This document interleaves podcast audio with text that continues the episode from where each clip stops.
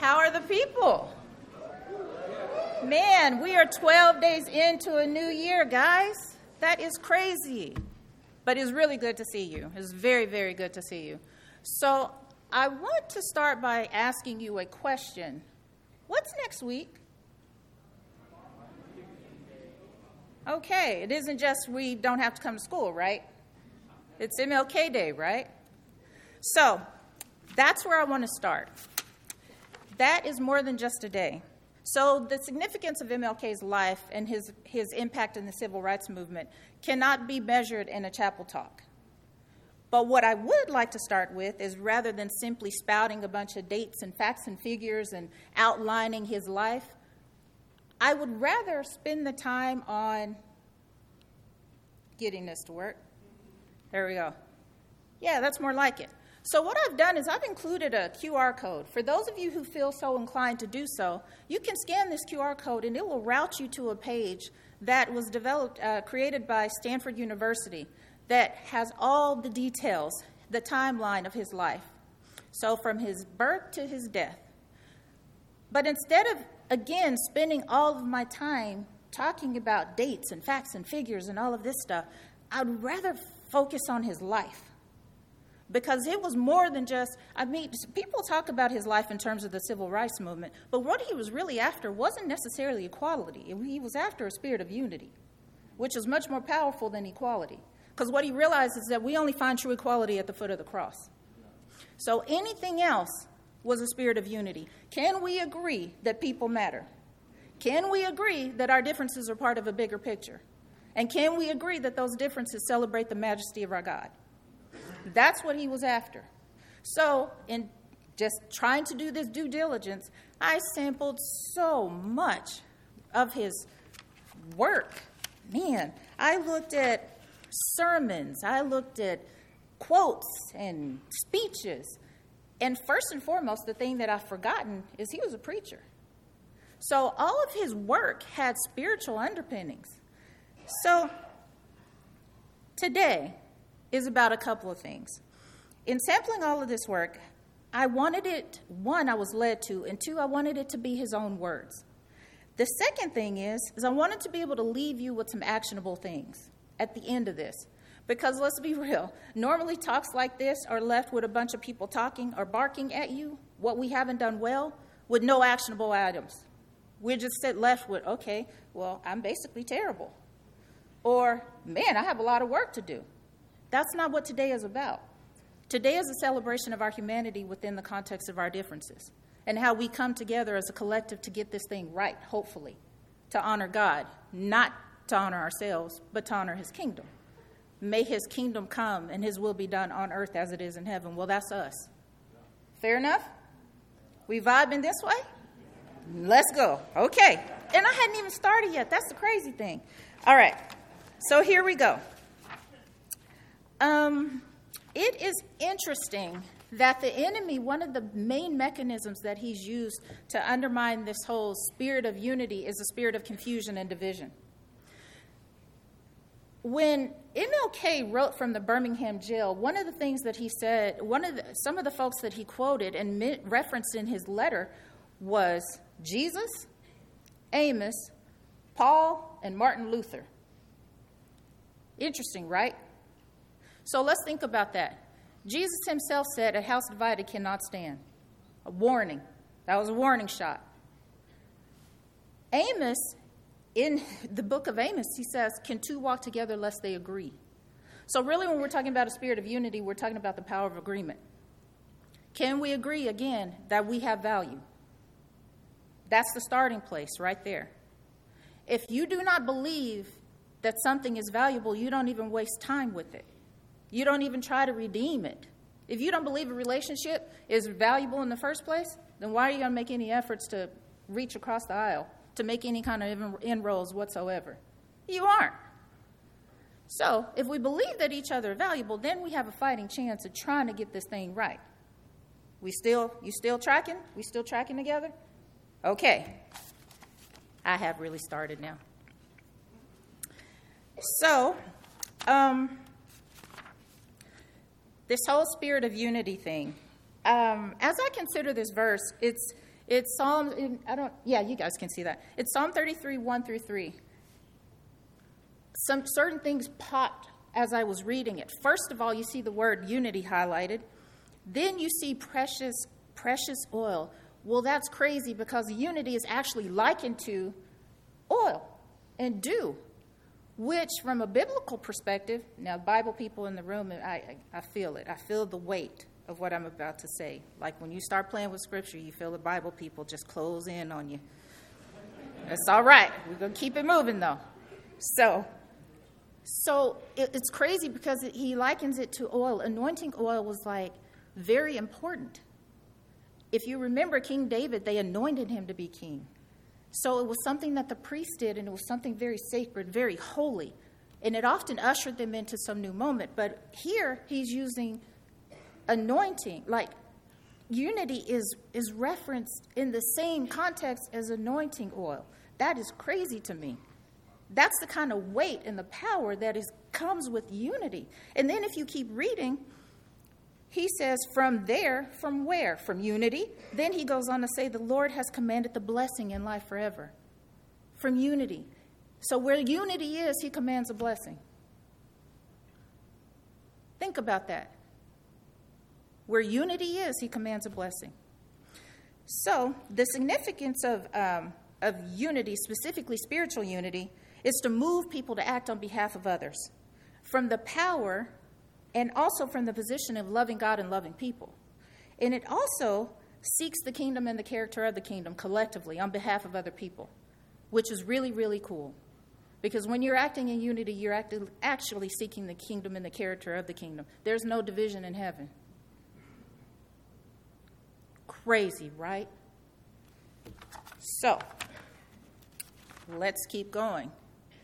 So we hear this thing, right and responsibility, flying around all the time. It's my right. Mm-hmm. It sure is, but you often do not see the other part of it, your responsibility.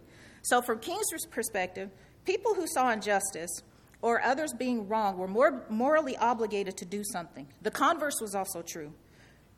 People who felt that they were wrong had a responsibility not to sit in the offense, but to use nonviolent means such as Christ and Gandhi to do something about the matter. It wasn't just a matter of saying I've been wronged and sitting in it and being mad. It was you had to do something. So now offense can feel good. It can feel like a warm little blanket. I'm right in my offense. I can rock this thing out. Everyone is wrong, and I'm offended, and I'm proud to be offended. But here's the kicker. Folks, you might have the right to sit in your offense, but you also have that very same right and the responsibility to own the consequences of you being right to sit in your offense. Not other people, you. If you're going to own, if you're going to sit in a fence, then own the consequences of it. That's not everyone else's responsibility, it is yours. Ooh, I lost some people. like, uh oh, we were doing fine. Now we've gotten quiet. It's all right. It's going to be all right. It gets better. So, next. Here's why I think it's so important not to just rest in a fence. Currently, culture is saying that you have the right to be there. And again, if you want to be there, it's your responsibility to sit in the consequences of being offended. But think of offense as an entry point for hatred and malice and all of these things that kill and corrupt the soul. Also, as Dr. King said, we'll just use his very own words again hate is too big a burden to bear. It's heavy.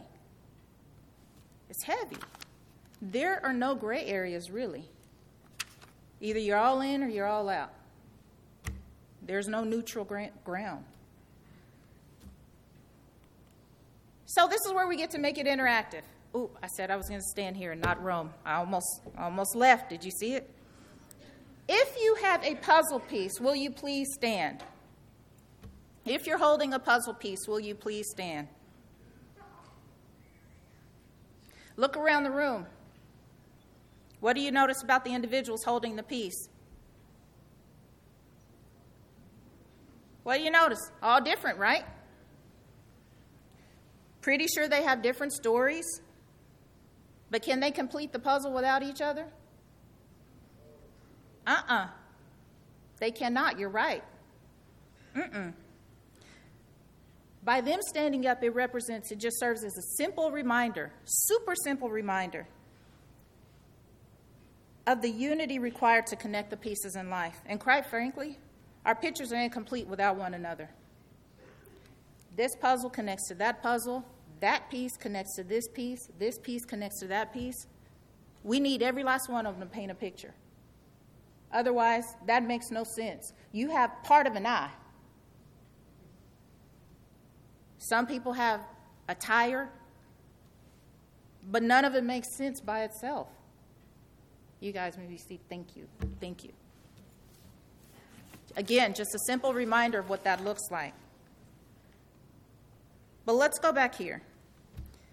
Yes, we are all starting for different places. And again, there's no true equality. We're all coming from different places. Every last one of us have different starts in life. Every last one of us. So, yes, we're all coming from different places, but there are still two truths. We need each other to complete our pictures, and we are all equals at the foot of the cross. Let's just be real. We have all sinned and fall short of the glory of God. I mean, we have the fountain out there. Anyone walking on water today? Any takers? There was one perfect, and it's by his blood that we are made whole. None of us can save each other. None of us. My fabulous Nike collection is not going to save me on the day of judgment. It's not. Let's just be real. That's why I needed that tomb to be empty, and every last one of us in here did too. So, as we think about Dr. King's life, I want to leave you with some nuggets. The first one pray for and seek the unity of the Spirit. As much as it possible, as possible, live at peace with other people. If I start from a place if I start from a place where I'm seeking the kingdom and the character of the kingdom, I have a better shot of getting this thing right. Second, consider not only your right but your responsibility. This is where we get to bear one another's burdens. This is where we get to practice love. This is where we get to operationalize it. Second, or third, resist being easily offended.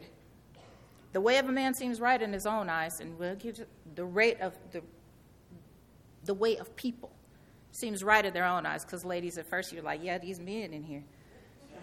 no, no, it's all of us. We're in this together. The way of people seems right in their own eyes, but God weighs the heart. Then, fourth, and most importantly, we are all equals at the foot of the cross. The beautiful thing is, is while we were out in our mess, God demonstrated his love for us because he gave Christ for us. We're messy people. Life is messy. It's not, we, we don't do airbrushed. Not, not today. Let's not airbrush. Own it. If you're sitting in something, own it. The cross knows exactly what to do with that, especially if we're struggling with people. And I think, again, that's what Dr. King was getting at. We're messy people, we're broken people. But as much as it's possible, can we come together in a spirit of unity? That's the cool thing about life. Our pictures are much fuller, they're much more vibrant when we come together. And I think that makes the enemy really nervous when you find people that want to get it right. I think it terrifies him, honestly. So, do not use next Monday as an opportunity to kick your heels up, just kick your I'm not saying don't rest, get some R&R in. But I hope that you will start to think about even today, what does unity look like? How can I add to? Because you're either added to or take away. Again, there's no neutral spaces. You're adding or you're taking away. What you doing?